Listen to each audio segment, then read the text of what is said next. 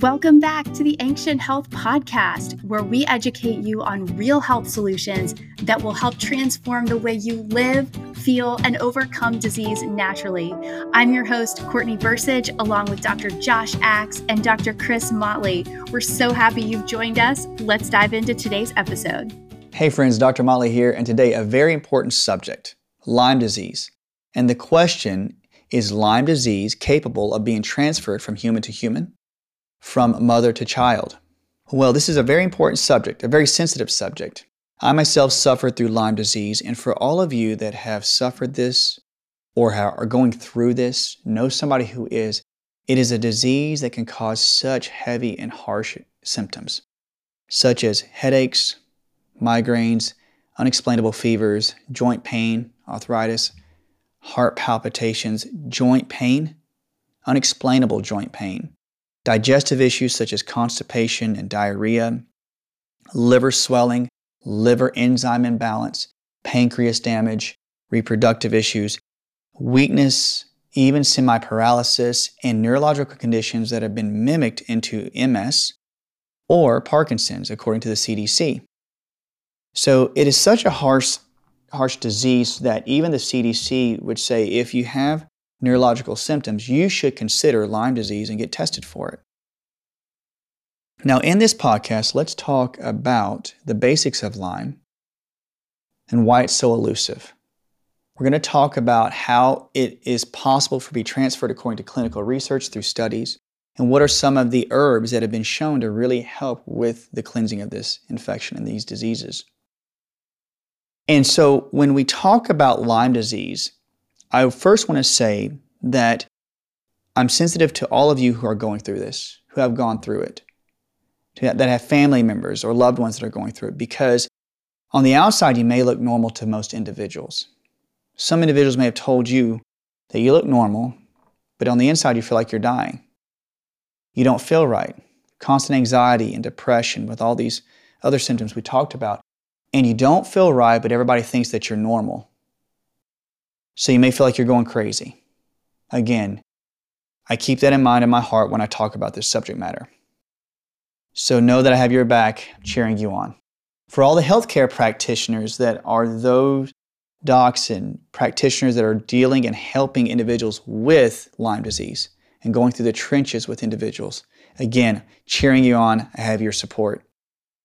Any new information that you guys may see or hear that would help us on this podcast, please send it our way. We always want to have new information. We just want to make sure that the information is clear and concise in the most easy to understand way. So, first of all, we want to talk about what is Lyme disease. Lyme disease is basically made of six to seven different types of infections. They add in a bit more every time I read about it. A good place to read about it is lymedisease.org, O-R-G.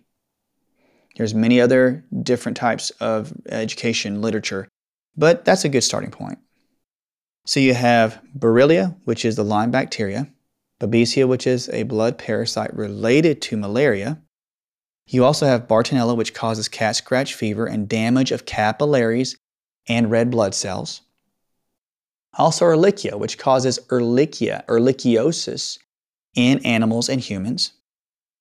You also have Epstein Barr virus pushed into this group, Mycoplasma, which causes pneumonia, and Anaplasma, which is a blood parasitic type of bacteria. Now, when you consider that these infections work together, they are so small, guys, that they can actually get into the guts of a very small tick or mosquito.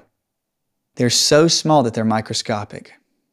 And thousands of these bacteria and parasites can be injected through one bite of an insect. What are the vectors? Ticks, mites, fleas, spiders, mosquitoes. According to research, they say that anything that could transfer blood, that could be a vector for blood, has a capability of transferring certain types of Lyme infections. When you have the infections that are rampant within the insect world, it makes it easy to understand that when an insect bites a bird, bites a deer, bites a cow, it is capable for those vectors to actually transfer the microbe, the infection, into these other animal sources. Do animals get transferred or get transplanted around the world? Yes. Do birds fly? Yes. So you have insects that have fed on field mice, that have fed, fed on birds. And these animals are going all over the countryside or all around the world. And this makes it possible for the infections to spread. Now, there's a big, I say misnomer, but there's there is information out there that says that many practitioners would say that only Lyme disease occurs in the Northeast near Lyme, Connecticut, where it started. That it's only in the northeastern part or northwestern part of California, certain parts of Texas. But there are reports all around the world, even studies that have showed the presence of spirochetes, which is the corkscrew shape of the Borrelia type bacteria that's been found all over the world, even in mummies. Spirochetes are bacteria that actually break down certain tissue. They've been found all over the world, and one of the places they take place in is in the guts of ants, and they help break down wood in wood ants. So, this is a bacteria that is in our common natural environment. They help break down things. What they have found out is that the bacteria, since it has a corkscrew shape, can burrow into the brain matter, the gray matter, into the ligaments, into the tendons, into the central nervous system, and they start to break down that tissue from their toxicity release and from their want and craving for sugars. So you have a transfer of these infections that can burrow into the tissue of the central nervous system and into the ligaments, creating toxicities that require your immune system to go after them and chase them. And the activation of your immune system causes all of these symptoms that I mentioned before. So spirochetes Lyme has been found in culture Clinical studies, clinical cases, hospital cases have shown Lyme disease all over the world, all over the US, so it's not just in one area. Now, according to my research, it's been all over the world, and the symptomatology has been so great that there's organizations and support groups that help people that have Lyme disease. Can it affect you in such a negative way that you need support? Yes, it happened to me. I myself went through a small patch or nest of uh, ticks, um, small sea ticks and nymph ticks, and I found and I counted. I was uh, very, very astute about counting when I was younger. Um, and it had about 60 ticks on my legs. 30 of them were attached. And after that time, I was about 13 years old, 13 to 14. I started having muscle cramps in my legs, fasciculations, which are tremors. I started having night terrors. I started having sweats in my hands and feet. I started having horrible sleep issues, gut problems, and I started having heart palpitations, unexplainable heart beating out of my chest at night. I thought it was just getting older. It then led to the hearing. I started having tinnitus, and I started feeling like my ears were muffled, and then all of a sudden things were very sensitive to me when I heard, and so I had to sleep a lot. So I had infections that were transferred to me. And I did not know this until after I got out of chiropractic school because I was always fatigued, always chronically fatigued, until one day I almost fainted when I was working on a patient. So I almost fainted on the patient, and that's when it led me to get checked for Lyme. And I found out that I had it, and I started working on it. So that's my story. I've been through vision problems, tinnitus, all the things I just mentioned. I've had many more issues with my story, but I can go into that. But Remember, we want to talk about this indication of how it's transferred. Now, what makes the infection so transferable and so sneaky is that its ability to actually morph. So, when we talk about morphing, the infections get into the guts of the insect. They understand the pH balance of the insect. Research has shown that the infections can actually change the DNA configuration within their own body to actually be able to handle the pH of the environment they're in. So they're in the guts of a tick or a mosquito or a mite, and they adjust to the pH balance of that insect. Then, as they attach, as the tick or the mosquito attaches to the host, they release a venom that softens up the blood, and the infection has a sensing capability to know which pH environment they're going into. So they actually change their structure to handle the new pH environment. So then they thrive. They can actually create cysts to get into the tissue. They can actually hurry up and find tissue that they can burrow into so that they can feed off your nutrition. One of the main areas that these infections, where do they actually get to you, is in the red blood cells. Now, they are blood parasites, which means that they make their way into the red blood cells and they actually will eat the proteins, the hemoglobin. They'll eat the iron, which attaches to oxygen, and they destroy this and they multiply, especially Babesia and Borrelia, Ehrlichia and Bartonella. And so, as they eat the proteins, they'll actually fill up the red blood cell where they pop open. And then the infections have multiplied and they go and infect other red blood cells. This is why you get the red bull's rash, the red eye bull's rash. This is where you get streaks with Bartonella, cat scratch fever, because where they infect, they pop open the capillaries and the red blood cells, causing blood to fill up into the skin. That's why you get unexplainable rashes and streaks. This is why individuals will start to get stretch marks with Bartonella. It damages the collagen, it damages the red blood cells within the tissue, and so you start to have these streaks and these striations along the skin. So if you have red blood cell issues such as anemia, if you have problems with B12 levels, I would highly suspect Lyme disease. I would get checked for Lyme and its co-infections. If you have basically stretch marks and you don't know why you have stretch marks, you want to make sure that Bartonella, any type of Lyme infection, is in the system. So you see how the infections will go into the system, change themselves, and invade certain tissue.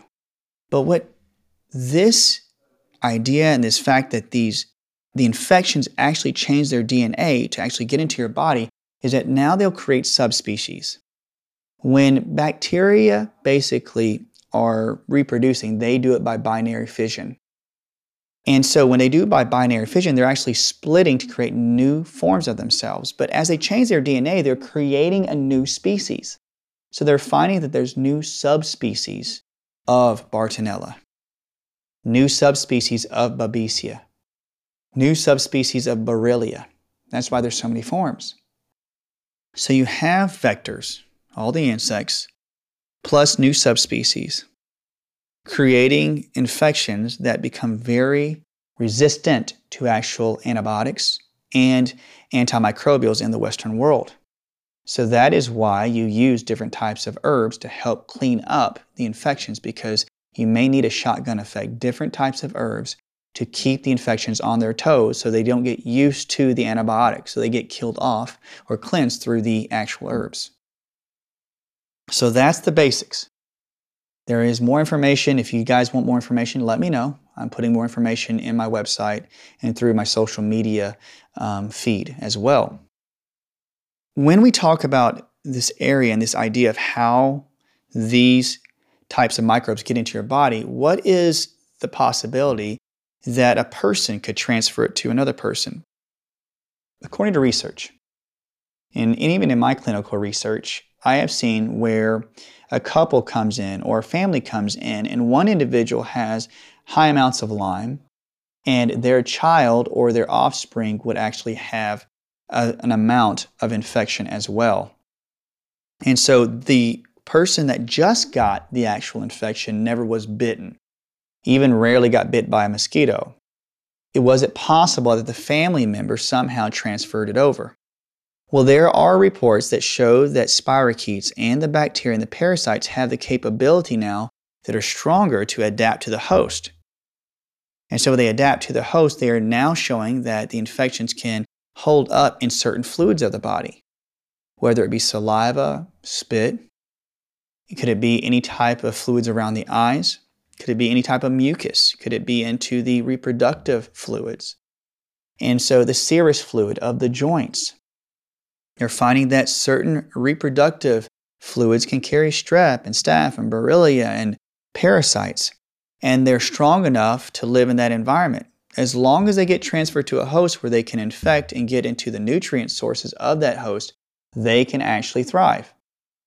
So, this is in no way trying to make you wonder or get scared if you were receiving an infection from somebody else in your family or that you gave it to somebody else. That's not the point here.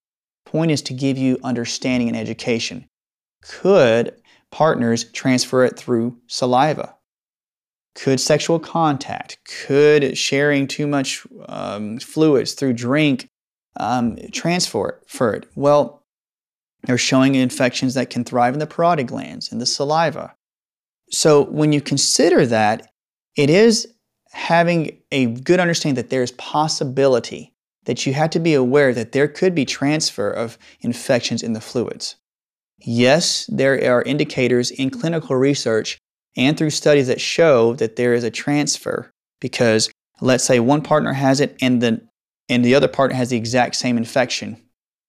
And so does that make say that one person is causing another person to be ill? No. The whole point is to remember to get education and to understand that one partner, one family member as they heal, it is a good indication for the other family members, the other partner to actually work on their bodies to heal up and to start cleansing as well. The stronger the unit, the stronger the family, the stronger the partnership. So, anytime one individual that comes in within a family in my clinic has Lyme, I usually ask them to get the other family members checked as well. Because you never know if there was some transfer and you don't want to have reinoculation. You don't want to keep transferring back and forth. I see this a lot with yeast infections and mold. I see this a lot with strep and staph. So you want to make sure that you clean up the infections very efficiently within one individual, but also check the other. So please have the partner, have the family members get checked, and start working on their Lyme disease and start to clean out those infections. And you'll see that the rates will reduce and your symptomatology as a whole group will get better. This is not to be discouragement. This is to give you the encouragement that you understand why, like one child will get sick and then the other one gets sick. So work on getting each person tested. Remember, the ability for the infections to have subspecies, the ability for them to thrive in a different pH of each individual allows them to be transferred from person to person according to clinical research. They're very smart, they're very elusive, and they're going to find the tissue that they can infect and thrive.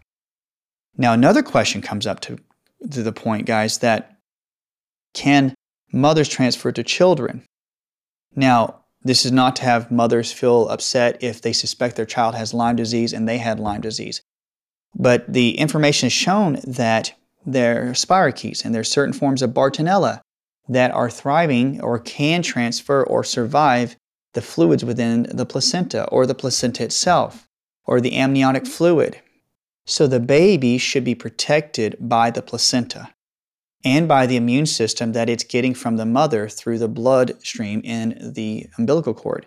But if there's quite a bit of infections within the bloodstream of the mother, there is research that shows that there are evidences of different types of microbes that are in the umbilical cord where it's transferred down to the baby and into the placental area. So they show that there are spirochetes and infections that have made their way through the actual fluids and into the areas around the baby. And the babies have been tested and they've had infections showing that the mother had. This is a big issue with strep and staph. Now, this is not for a mother to feel bad. It just shows that as the mother cleanses, the baby cleanses. And so there are many contraindications for certain herbs, certain medications for a mother to take to cleanse out the infections while she's pregnant or breastfeeding. But that's where you find a great Lyme literate doctor, you find a functional medicine doctor or an integrative medicine practitioner that can help you with gentle cleansing and help you clean out, even as you have uh, the baby, if you're pregnant or if you're breastfeeding. So there are now indications of person to person, mother to child, which makes it so important for the people involved to find out more about their bodies. If you have Lyme disease or know anybody about Lyme disease, remember this is not to sound scary. This is for you to understand and realize that as you cleanse, you're going to help yourself heal more and others heal. So, everyone out there with Lyme disease, if you're pregnant or wanting to get pregnant, if you're in a relationship or you have a family, get people around you examined, treated, you yourself get treated, and keep working on this avenue of healing. Find a great doctor or a great practitioner that's willing to go through the trenches with you, that listens to you, that understands you and understands your story and doesn't just treat it as a flippant thing. I know I repeat myself, guys, a lot in this podcast, but the reason being is because I'm so sensitive to this subject. I don't want anybody to feel upset. I want people to feel encouraged and strengthened by this. So, guys, get everyone checked.